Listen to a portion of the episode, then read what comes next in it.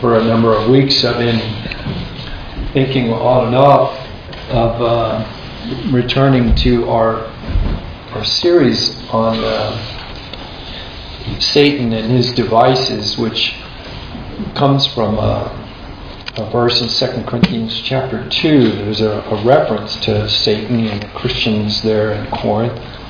2 Corinthians 2 might read 10 and 11.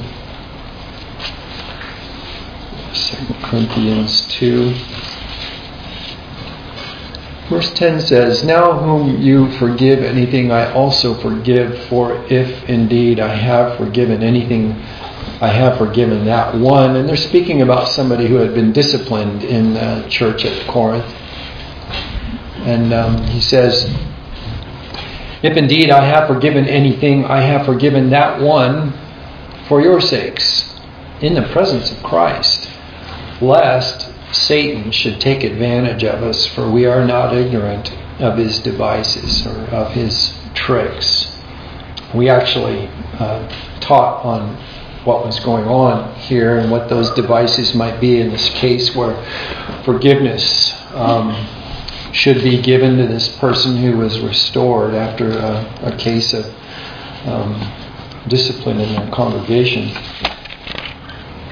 Today, I'm going to talk about um,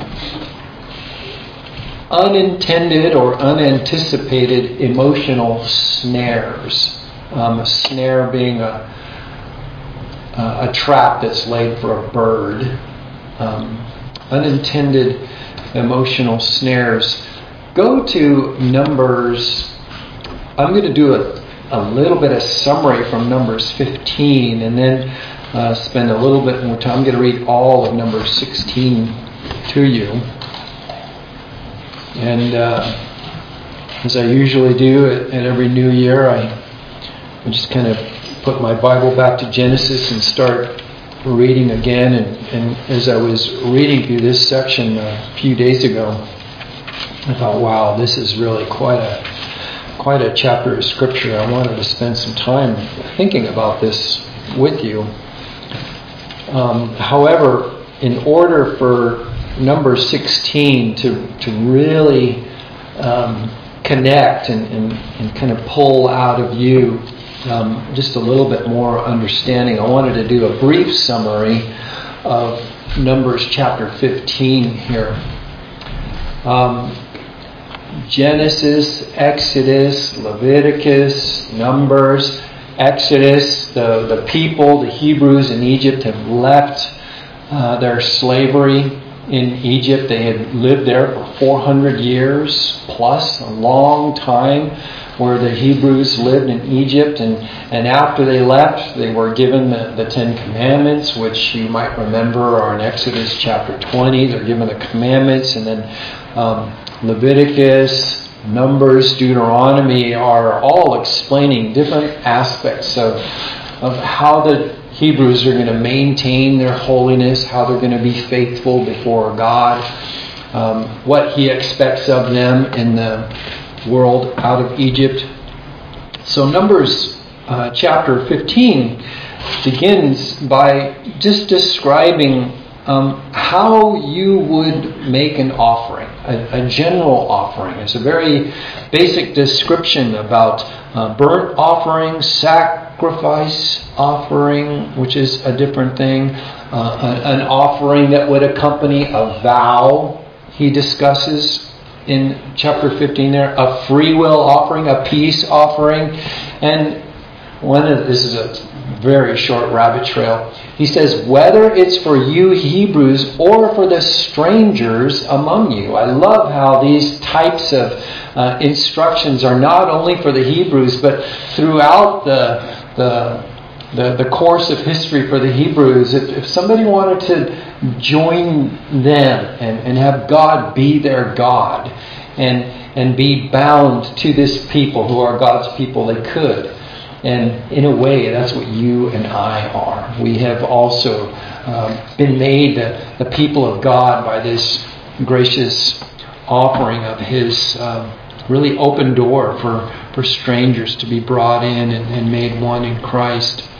So it's about offerings. And then from verses 22 to 29, he says this is the kind of offering that you must bring for unintentional sins. Unintentional sins, whether as an individual or as the whole congregation. An unintentional sin is something that needs to have a sacrifice brought to God for. And so there's a little bit of instruction about that there. And then verses 30 and 31 are instructions for a presumptuous sin. You knew what you were doing when you sinned, when you offended God. So that kind of sin is addressed there in verses 30 and 31. And then there's this very interesting incident there in verses 32 to 36 in this chapter where the people, some people, some Hebrew people, found a man, a Jewish man, gathering sticks on the Sabbath. It doesn't go into any detail whatsoever. It just says they found this man gathering sticks on the Sabbath. And they had just been told that there's to be no work done on the Sabbath. And so they found this person doing what most of them felt had been something God prohibited them to do on the Sabbath, so they, they, they arrested him in a manner of speaking, and they spoke with Moses. What should we do? We found this man doing this, and we know we, we, we have just been prohibited from doing this. And so they, they, they sought the Lord, and they, they asked what they would do, and they were told they needed to put this man to death. They, they took him outside the camp, and they, they put him to death.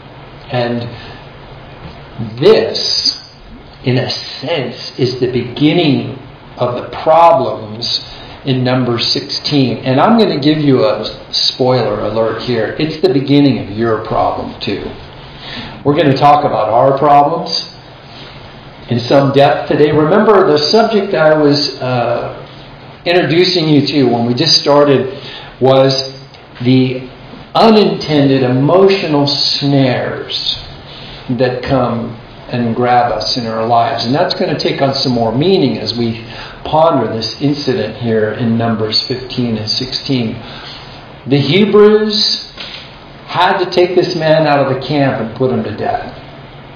Then finally, in verses 38 to 40, there's a little bit more instruction of 15. Numbers 15, 38 to 40. There was this little. Uh, reminder that the Hebrews were told to follow. It said, Put some tassels on the corners of your garments and put a blue thread in those tassels that are on your clothes. And this is to remind you you Hebrews remember my commandments. You keep my commandments. And these things on your clothing, this thing is going to remind you to do that. There's a very quick overview of Numbers 15. And now at number 16, follow along with me here, and I'm going to. Um, this is quite a quite a quite a chapter here. Let's uh, let's just read through this, and then I'll I'll guide you through how I I think the Lord is going to teach us some really important lessons here. Chapter 16, verse 1. Korah, the son of Izhar, the son of Kohath, the son of Levi, with Dathan and Abiram, sons of Eliab, and On, the son of Peleth, sons of Reuben, took men, and they rose up before Moses with some of the children of Israel, 250 leaders of the congregation, representatives of the congregation, men of renown. They gathered together against Moses and Aaron and said to them, You take too much on yourselves, for all the congregation is holy, every one of them, and the Lord is among them. Why then do you exalt yourselves above the assembly of the Lord? So when Moses heard it, he fell on his face and he spoke to Korah and all his company, saying, Tomorrow morning the Lord will show who is his and who is holy, and will cause him to come near him. That one whom he chooses, he will cause to come near to him. Do this. Take censers, Korah, and all your company, put fire in them Put incense in them before the Lord tomorrow. And it shall be, the man whom the Lord chooses is the Holy One. You take too much upon yourselves, you sons of Levi. Then Moses said to Korah, Hear now, you sons of Levi, is it a small thing to you that the God of Israel has separated you from the congregation of Israel to bring you near to himself, to do the work of the tabernacle of the Lord, and to stand before the congregation to serve them, and that he has brought you near to himself? You and all your brethren, the sons of Levi, with you? And are you seeking the priesthood also? Therefore, you and all your company are gathered together against the Lord. And what is Aaron that you complain against him? And Moses sent to call Dathan and Abiram, sons of Eliab. But they said, We will not come up. Is it a small thing that you have brought us up out of a land flowing with milk and honey to kill us in the wilderness, that you should keep acting like a prince over us? Moreover, you have not brought us into a land flowing with milk and honey, nor given us inheritance of fields and vineyards. Will you put out the eyes of these men? We will not come up. Then Moses was very angry and said to the Lord, Do not respect their offering. I have not taken one donkey from them, nor have I hurt one of them. And Moses said to Korah, Tomorrow you and all your company be present before the Lord you and they, as well as Aaron, let each take his censer and put incense in it. And each of you bring a censer before the Lord. 250 censers, both you and Aaron, each with his censer. So every man took a censer, put fire in it, laid incense on it, and stood at the door of the tabernacle of meeting with Moses and Aaron. And Korah gathered all the congregation against them at the door of the tabernacle of meeting. Then the glory of the Lord appeared to all the congregation. And the Lord spoke to Moses and Aaron, saying, Separate yourselves from among this congregation, that I may consume them in a moment. And they fell on their faces and said, O God, the God of the spirits of all flesh, shall one man sin and you be angry with all the congregation? So the Lord spoke to Moses, saying, Speak to the congregation, saying, Get away from the tents of Korah, Dathan, and Abiram. Then Moses rose and went to Dathan and Abiram, and the elders of Israel followed him. And he spoke to the congregation, saying, Depart now from the tents of these wicked men. Touch nothing of theirs, lest you be consumed in all their sins. So they got away from around the tents of Korah, Dathan, and Abiram. And Dathan and Abiram came out and stood at the door of their tents with their wives, their sons, and their little children. And Moses said, By this you shall know that the Lord has sent me to do all these works, for I have not done them of my own will. If these men die naturally like all men, or if they are visited by the common fate of all men, then the Lord has not sent me. But if the Lord creates a new thing and the earth opens its mouth and swallows them up with all that belongs to them, and they go down alive into the pit, then you will understand that these men have rejected the Lord. Now it came to pass as he finished speaking all these words that the ground split apart under them, and the earth opened its mouth and swallowed them up and their households, and all the men with Korah, with all their goods. So they and all those with them went down alive into the pit. The earth closed over them, and they perished from among the assembly. Then all Israel who were around them fled at their cry, for they said, Lest the earth swallow us up also. And a fire came out from the Lord and consumed the 250 men who were offering incense. Then the Lord spoke to Moses, saying, Tell Eleazar, the son of Aaron the priest, pick up the censers out of the blaze, for they are holy, and scatter the fire some distance away. The censers of these men who sinned against their own souls let them be made into hammered plates as a covering for the altar, because they presented them before the Lord. Therefore they are holy, and they shall be a sign to the children of Israel.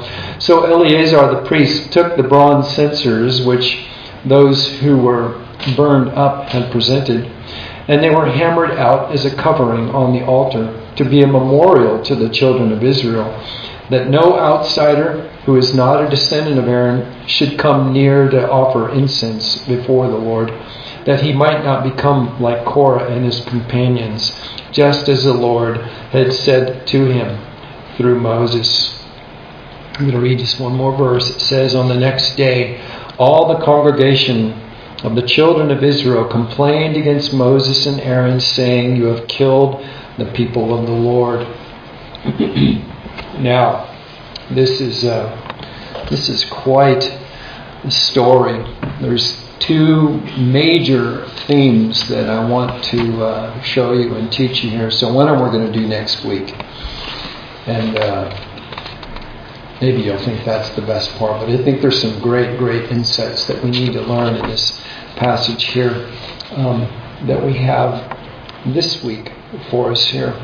Let me give you some uh, overview of some things I want to make sure that you saw and some things that, that, to make sure that you understand before we dive much more deeply into this.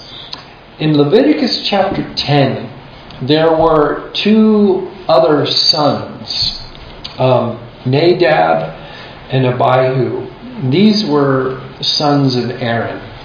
Aaron is the priest, Aaron is the brother of Moses, and Aaron had four children.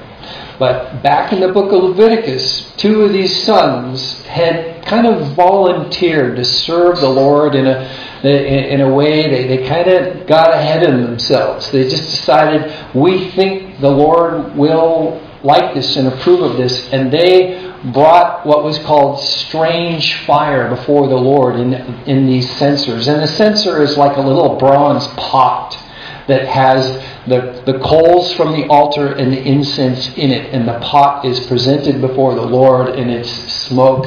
Um, eventually, we learn in the scriptures are uh, to indicate the prayers of the saints, for example. These men decided to worship the Lord in their own way with these censers, and those two men were killed. Those two sons of Aaron were killed because you can't go to the Lord how you want to go to the Lord. This is one of the great lessons that says always to God are, are right ways to God. The Bible's full of examples like that that say when we carve our own way to Him, we are facing death. Just like Cain bringing the offering that, that he made his own way and his own offering to the Lord. The Lord said, What you brought isn't right. The Lord said to Cain, Bring what's right, and you will be accepted. But Cain was offended and angry at this. So these two sons of Aaron died and had two more sons. Aaron's two other sons took his place.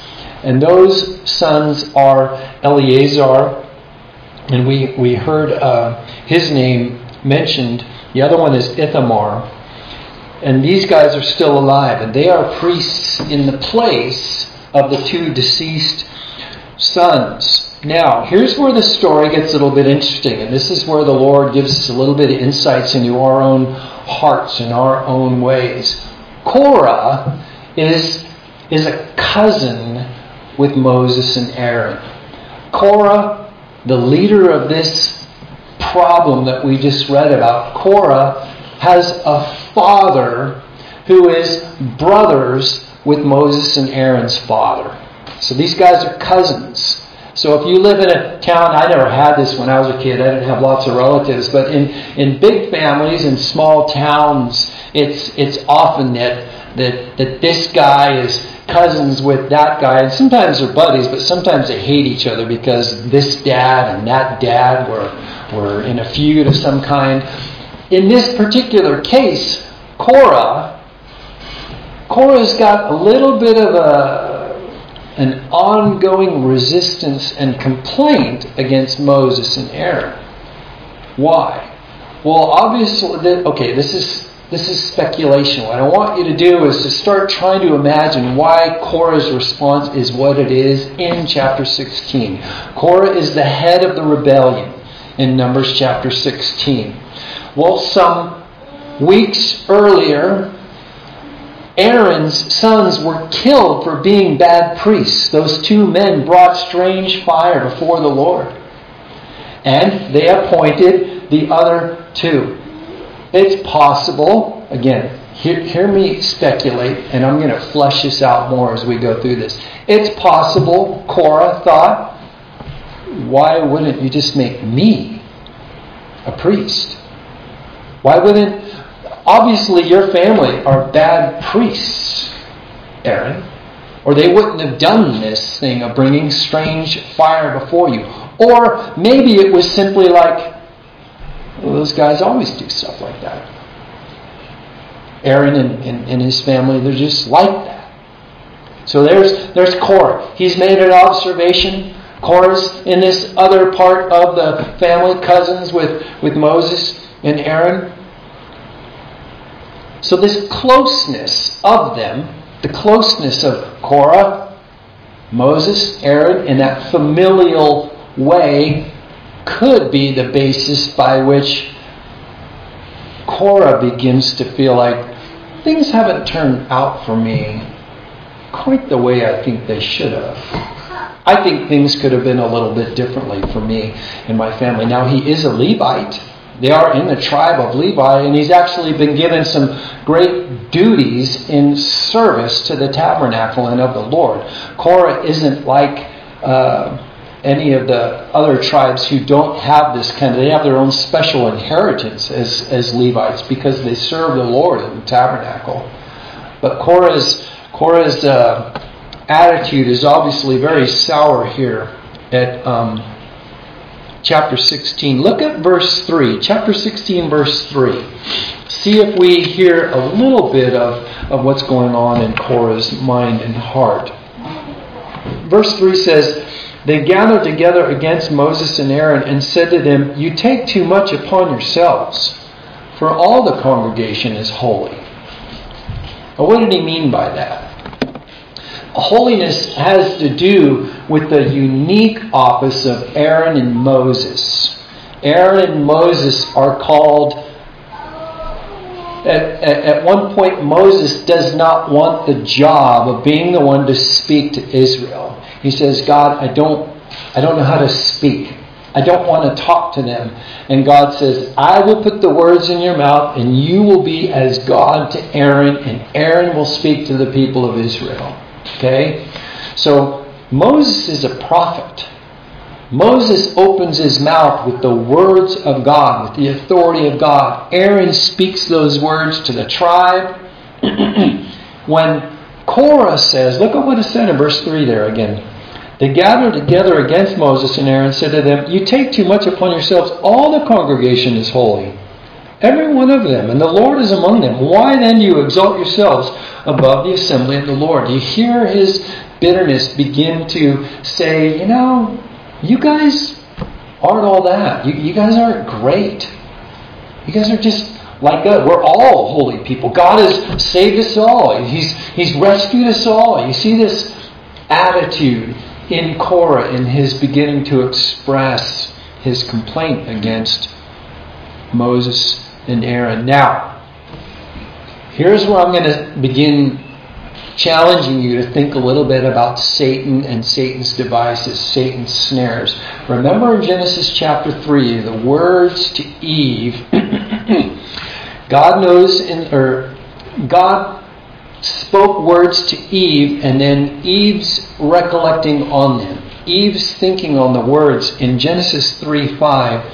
Here's what Satan says to her.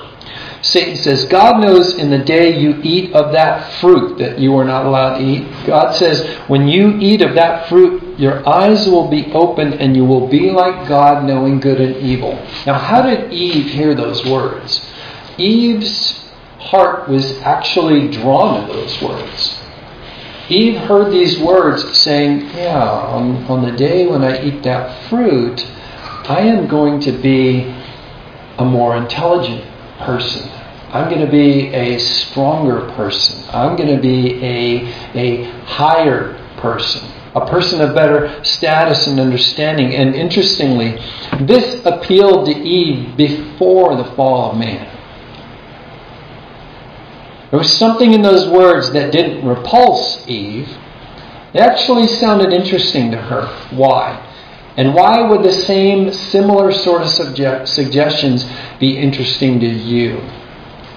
Why can you be drawn into a suggestion like this? And I'm going to mention a few more here over the next couple minutes. She was actually hearing an advantage that would be hers by proceeding in a way that Satan was explaining to her.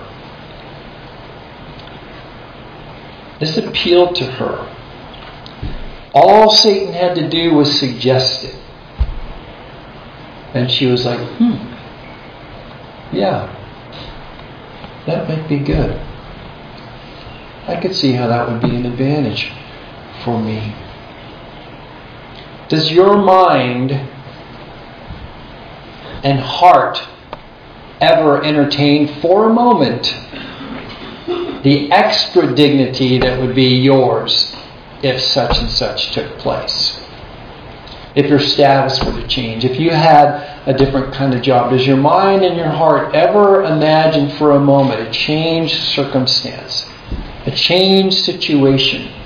a changed opportunity and you begin to entertain maybe just for a moment and this is the weird thing about our minds you can you can think all of what i just said in like half of a second these things can come into your mind for a moment and and and make themselves known to you and you might think about that for a second and say oh that's stupid that's you know not what's happening that's not my circumstance that's not what life is for me right now.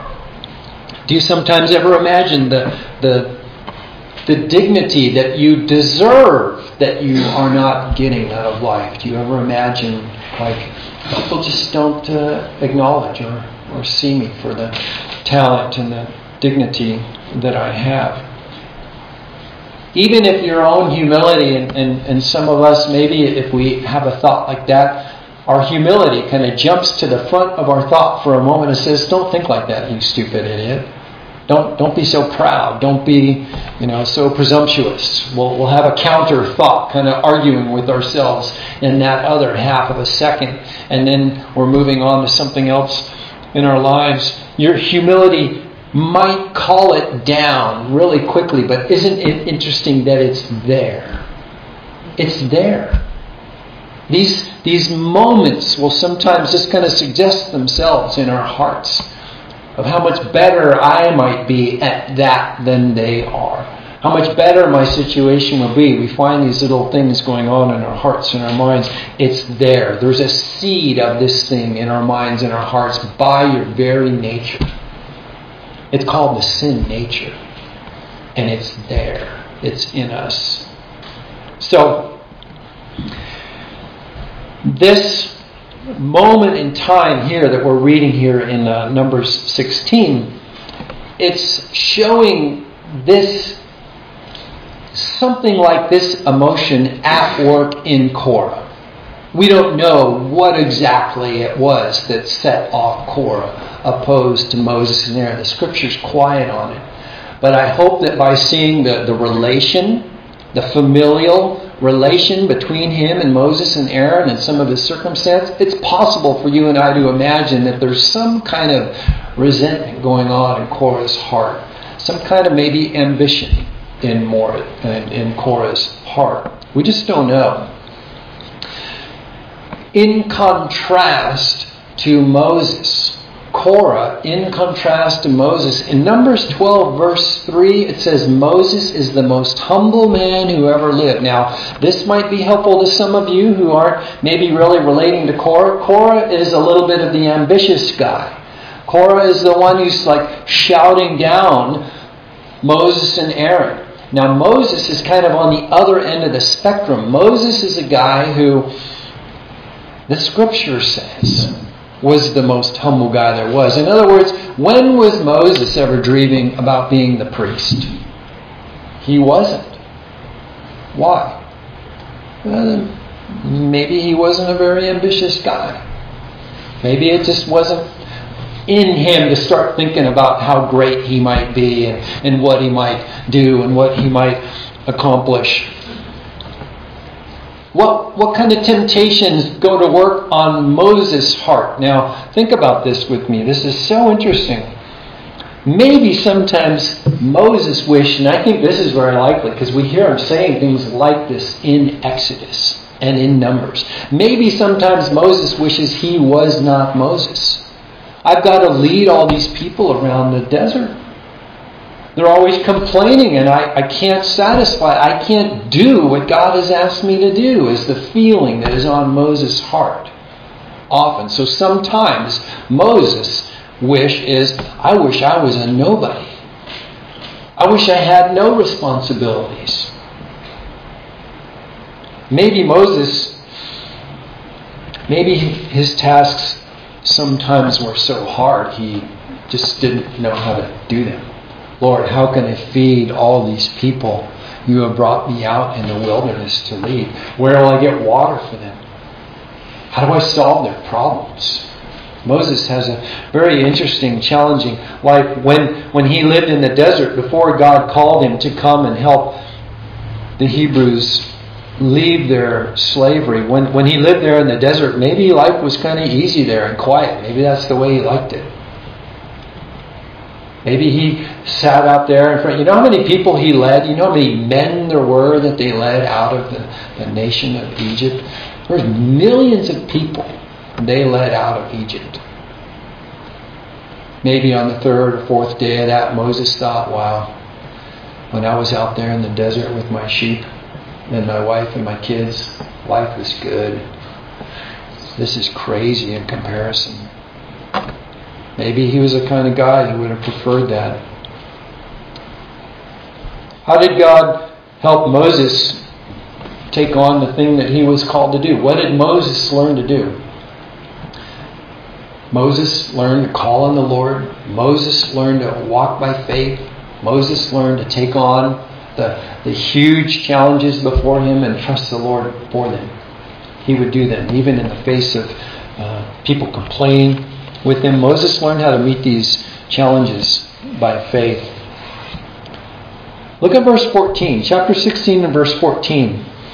Here's another picture of, of what Korah thinks about Moses and Aaron.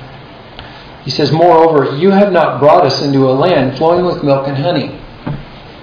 What is Korah accusing Moses of? You lied to us when we left Egypt. You, we were supposedly going to some great place. You haven't brought us there, you liar, Moses. Goes on to say, Neither have you given us inheritance of fields and vineyards. You lied to us. We don't have anything that you said we would have. Now, listen to this next line here. This is very insightful. He says, Will you put out the eyes of these men? He just asked for a, a I think it was Abiram and Dathan. Will you put out their eyes? Where does that come from? What's going on in Korah's mind? You guys just killed that guy the other day for picking up sticks on the Sabbath. You're going to put out these guys' eyes for what we're doing today. You see how he's starting to kind of ratchet up the sarcasm a little bit? He, he's indignant. He's mad because Moses and Aaron are obeying the Lord and they think it's too much.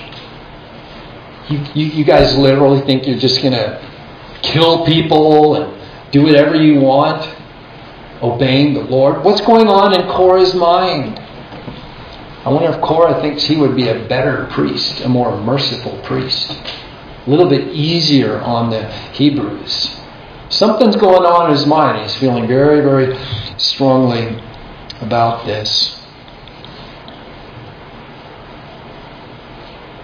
How had Korah's heart departed from simple fear and belief? How had Korah's heart departed from that? You know, if we asked Korah three days before this, how do you know Moses is the prophet? How do you know Aaron is the priest? What would Korah tell us? Well, he would tell us all the history of how God had called Moses out of the wilderness. He would know all of those things. How is he now unable to simply fear and obey the Lord? What happened to him? And this is where I'm, I'm going to get into your minds today when we're thinking about the snares that are in our emotional responses to things. The snares that Satan sets for a person, for you, when you emotionally begin to react and respond to something, how does that become a, a trap to us. Look at verse 41. 16, still, chapter 16, verse 41. What's the final accusation or or charge that Korah makes here. On the next day, all the congregation of the children of Israel complained against Moses and Aaron, saying, You have killed the people of the Lord. Did Moses and Aaron, are, are they the ones to blame for the deaths of, we're talking about the 250, plus Korah and the other two men with him? Did, did Moses kill them? Now think carefully about how you want to answer this question. No, in a sense, they killed themselves because they stood up against the Lord's priest and against the Lord's prophet. They literally stood up against the Lord. But now the whole congregation is saying what Korah had been saying. You guys are just putting yourselves up before us now. And you killed these guys. There, there's a riot on the brink of exploding out here in the desert. And next week, we're going to talk a little bit more about the riot. The people at large here a, a, a large, large number are charging this man Moses, who I just told you in, in, in chapter 12, he's called God's friend and he's called the most humble man that there ever was, but now he's being accused of killing hundreds of people. Wow. How did this happen? Well, the next question, or the next line of thought here in this, is the question Could Korah be us? Could Korah be us? Now remember, the Old Testament is meant to point you and I to Christ and to redemption. The Old Testament characters are individuals in history, but these stories and these people are always types and figures of things that are meant to help you and I understand the gospel. That helps us understand redemption, helps us understand lostness and salvation. And so I ask the question could Korah and those people be us? Could Korah and these people be us? Now, you and I know Satan is always opposed to God. Right? Satan's work, his thinking, his, his activities are opposed to God. And generally we find it, it's in regard to God's words. You and I know God has said this or that. And when Satan speaks, his words are meant to counter God's words. The, the conflict is most evident around God's word versus Satan's word. This is where the, the, the conflict is most evident. And that is because the words of God always point men to righteousness. It point men to their, their knowledge of a need of a Savior by the time the gospel is finally revealed, right? God's words point people to peace with God. God's words point people to righteousness. Satan's most famous words are what? Can you remember what his most famous words are? And there, it's in uh, Genesis chapter 3. What's his most famous words? Did God really say? Did God really say? Is what his first question to Eve. Now, the Lord Jesus, when he is finally arrived to planet Earth in time. One of the things that Christ says is that I am the way, and I am the truth, and I am the life, and nobody comes to the Father except for by me. Those are the words of God to point you to the Redeemer, point you to Christ, to point you to know how to direct your mind and your heart but Satan would take those words and he would change them. He would change your confidence in them. He would change your knowledge of them. His way of speaking is always did God really say? Is Christ really the way? Is God's way really the only way? Is God's righteousness really the only righteousness? Is God's priest really Really, the priest? Come on. Don't be so narrow. Satan's words are always meant and intended to undermine God's words. So I believe one thing we observe in this story when we're thinking about Satan's devices, Satan's methods, how Satan sets a snare, how Satan meant to deceive and lead people astray. Here with Korah is a slight. He was slighted, or he was offended, or his pride in his heart made a suggestion to himself, his, his pride, which is in all of us. Our pride is just ready to speak a word to us. Maybe Korah's pride made some kind of suggestion to himself. He had something begin to tick in his mind and in his heart. And that's where it always starts. For, for a man who's going to be snared by an emotional response to something God is doing in our world or doing around us, some emotional response. Satan teaches men how to be offended. He teaches men how to be personally gratified. He teaches men how to trust or to believe in their own personal opinions and justifications in distinction, in this case, to Moses and Aaron's. In other words, as Korah contemplated his world that day, he didn't agree with Moses and Aaron. He didn't like how Moses and Aaron were leading them. And, and here's the snare the ideas in Korah's mind start to take traction. Korah becomes more and more confident so that his challenge to Moses and Aaron is out loud. He begins to call them out and charge them with wrong. Are you going to put their eyes out now, Moses? Are you going to murder some more people now, Moses? See how his, his, his thoughts, which had to have started as little ones become bigger. The little seed becomes a plant with a flower. It gets bigger, it gets stronger in the mind and the heart of Korah. When Satan sets a snare like this, you will find in your own heart at times that God's very words are offensive to you. Have you ever read God's words in, in the scriptures and gone, wow, I just, I can't handle that. That's offensive to me.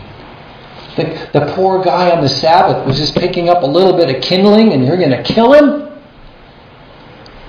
Was that a little bit offensive to you when we read that? Was your, was your little heart saying, wow, that's a little extreme, don't you think? How does that happen that our hearts sit in the place of judge and, and evaluate God's words and say, wow, God's a little bit over the top there? You see how that works? You see how your heart will have to deal with a thing like that? Maybe every time you open your Bible and read it. You might read some things and you're like, wow, that's, I, I just can't handle that. This is a snare.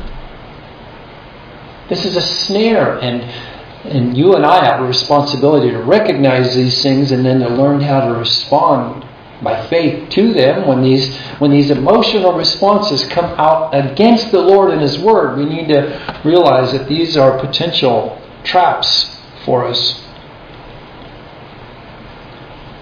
It's possible Korah believed that he would have been a, a more merciful priest. It's possible Korah believed that he would be a better priest because he wouldn't be as harsh and murderous as Moses and Aaron.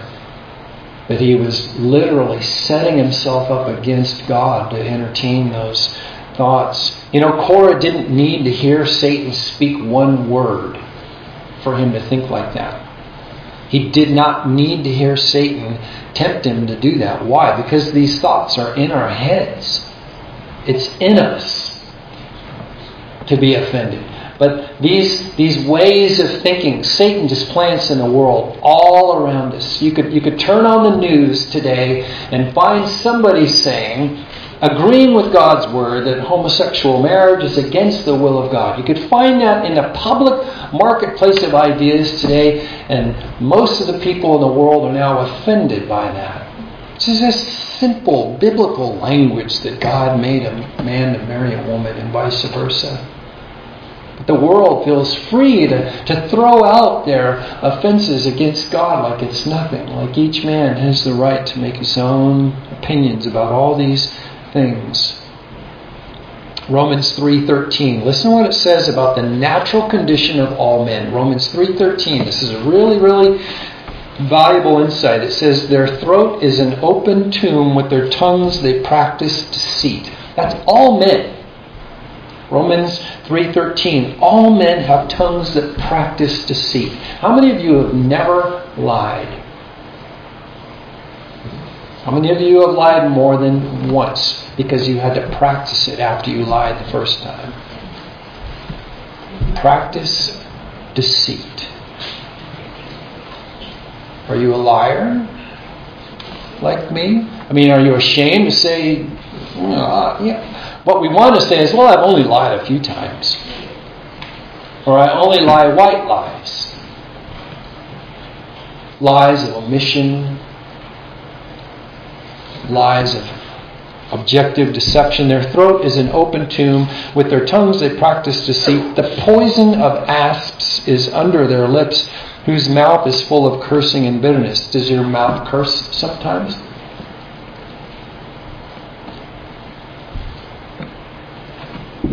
I used to when I when I was a young Christian, I would I, I, I could invent these phrases, or I, I'd heard these phrases that were funny and they weren't bad words to me until a pastor told me one day, he goes, You know, this phrase that you say is just like this other phrase that's foul and coarse and offensive to God, but the reason that you word it the way you say it is because you don't you don't want to say the bad thing. We have phrases like that, you know. Like some people are happy and easily are going to say O M G right? Because they don't want to say the phrase if they're a little bit tenderhearted toward the Lord. They, they don't want to say the, the phrase. They don't want to take God's name in vain, but they can say that part. It's that, that, that kind of idea. The mouth is full of cursing and bitterness. Korah is us. Okay, when we read this, this chapter here, we should realize that Korah is a person who has been grabbed by this snare, something that had gone on in the heart of Korah, and then it went on more and more in the mouth of Korah, and he became more and more trapped in his sin. James 3 6 says, The tongue is a fire, a world of iniquity. The tongue is so set among our members that it defiles the whole body and sets on fire the course of nature, and it is set on fire by hell. Now, were Korah's words of complaint against Moses and Aaron and his thoughts about what was wrong with his priesthood, were those words isolated to him? No. Because what I read to you is that this opinion was spread to the entire congregation the entire congregation, a day after this started, come to Moses and Aaron. Now, who are Moses and Aaron? They are the prophet and the priest of God. And the whole congregation has been stirred up against them by a thing that started as a thought in Korah's head and eventually became words probably to Abiram and, and Dathan and then spread to those other 250, and then spread to even more.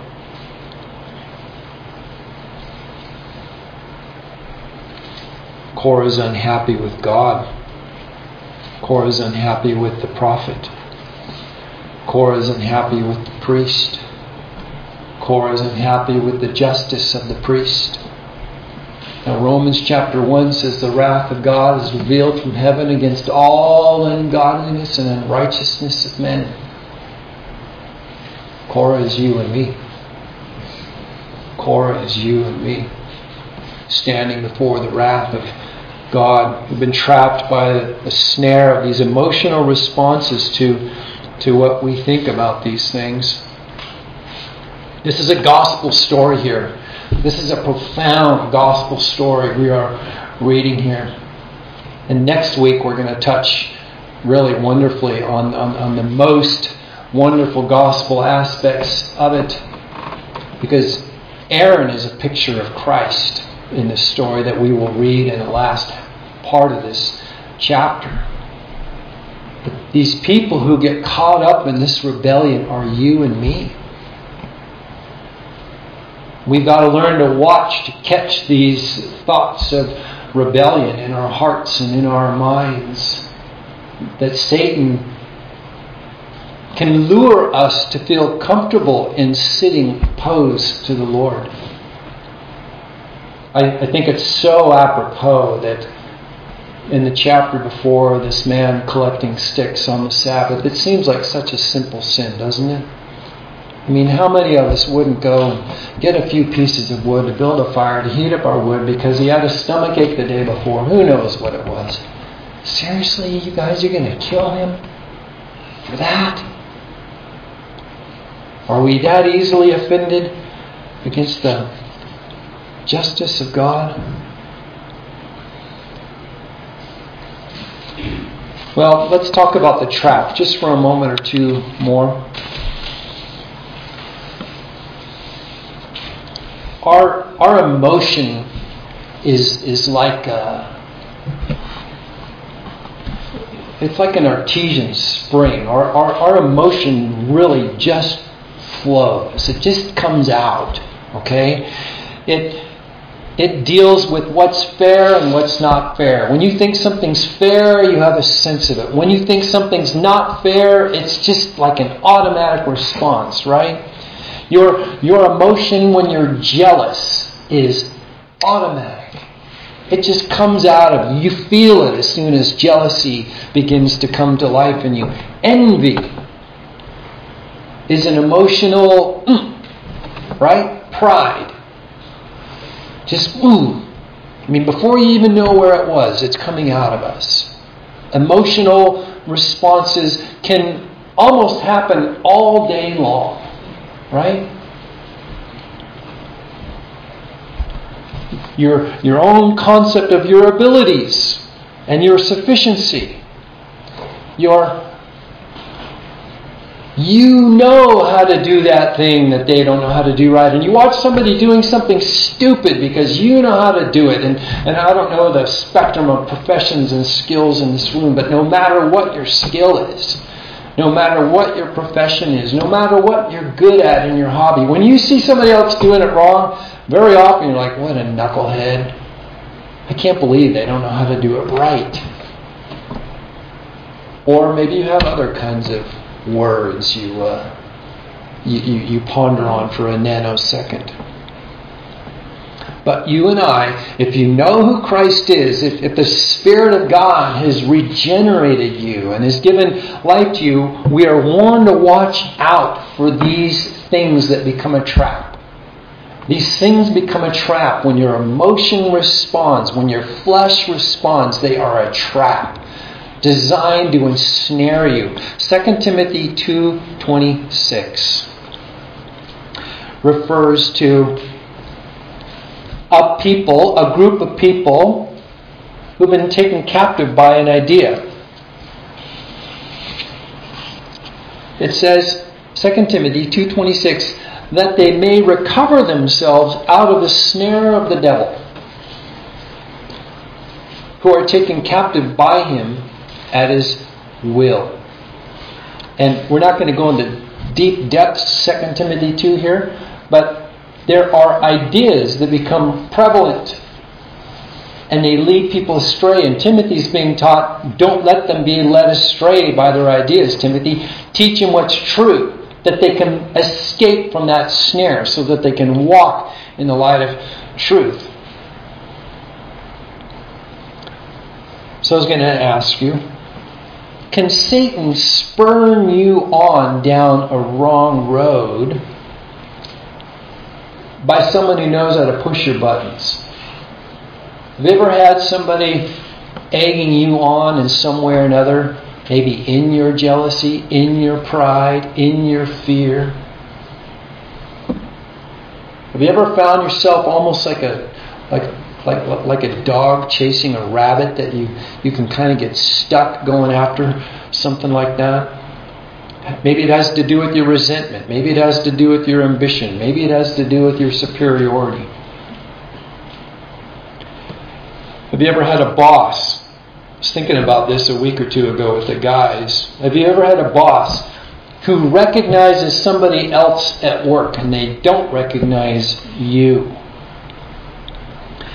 The boss recognizes somebody else's skills the boss recognizes somebody else handled a hard situation well, and they ignore you. And you want to get recognized the way they were recognized because you're better than them, even. You're like, why don't you ever say that to me?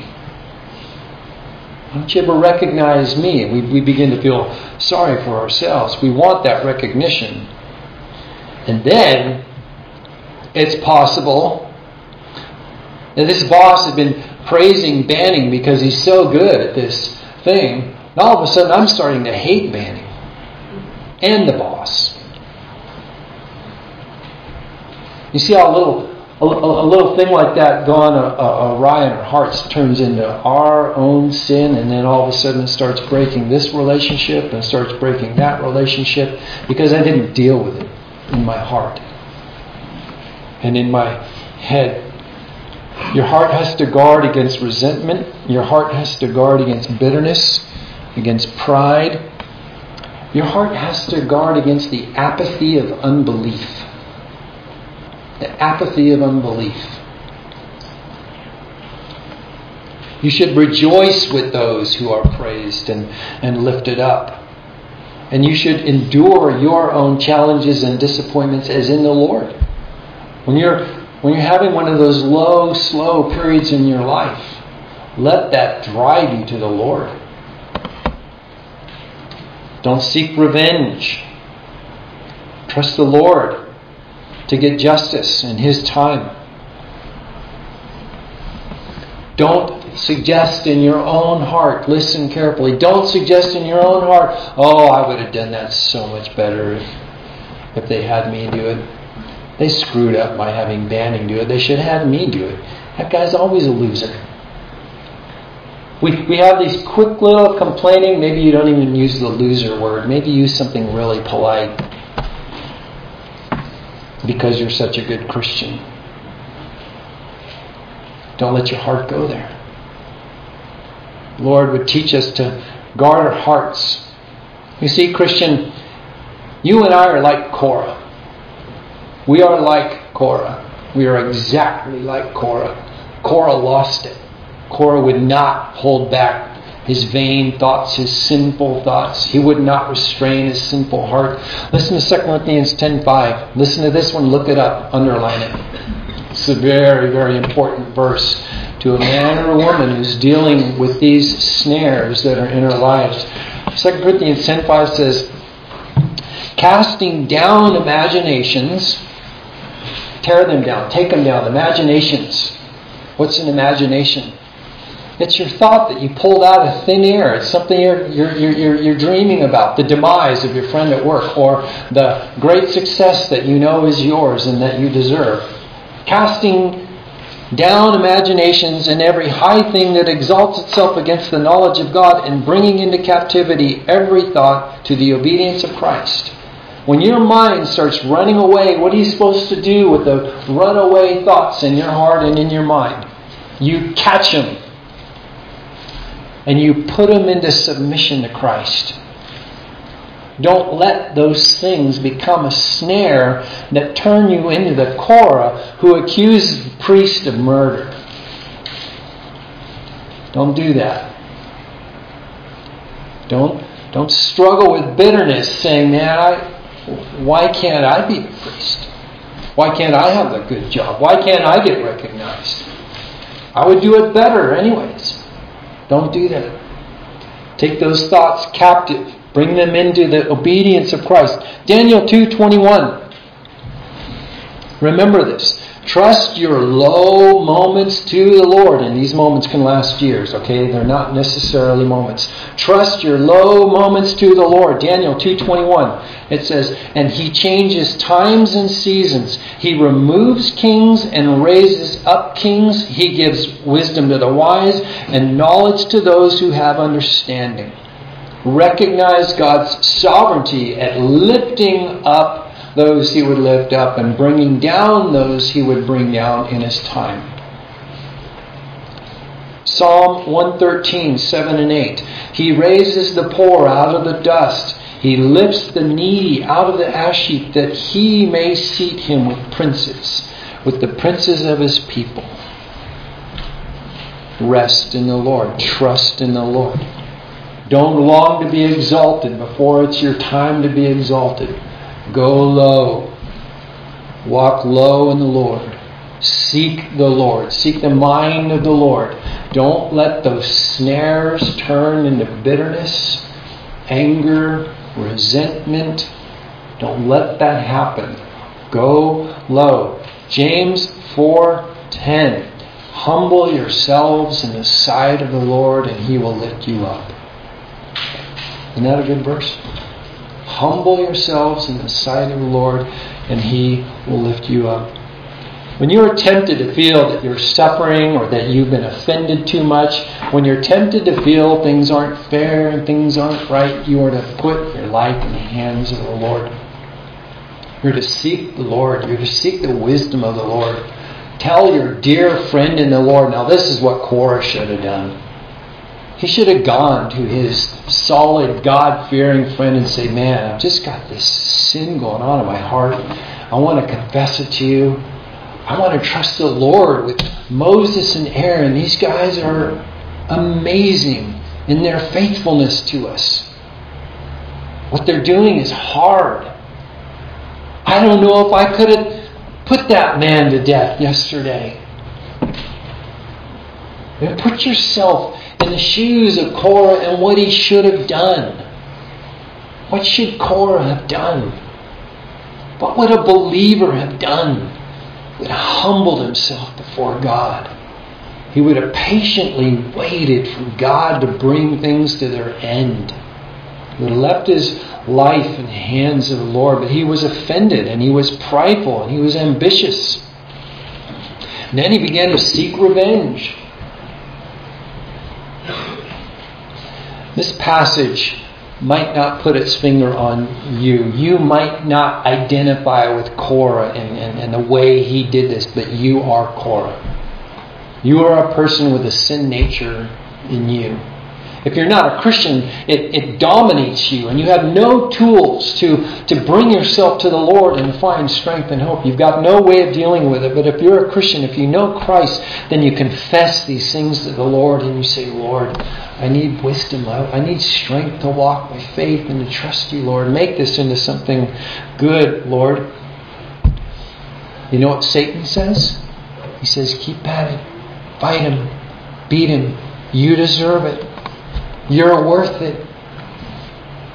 Satan encourages you to go after making your own way, making up your own solutions, making up your own God. Satan loves to set that snare for you. Next week, we're gonna we're gonna look into this a little bit more. How is it that Aaron is Christ? How is this truly a story of, of the gospel and of redemption? It's a, a great ending in this story. Let's close in prayer. Thank you, Lord, for these great stories in the Old Testament. Thank you for warning us of the errors of, of, of running away with, uh, with rebellious thoughts and, and, and rebellious hearts toward you, Lord, toward your ways. May we be content. May we be happy in you, God. We pray these things in Christ's name. Amen.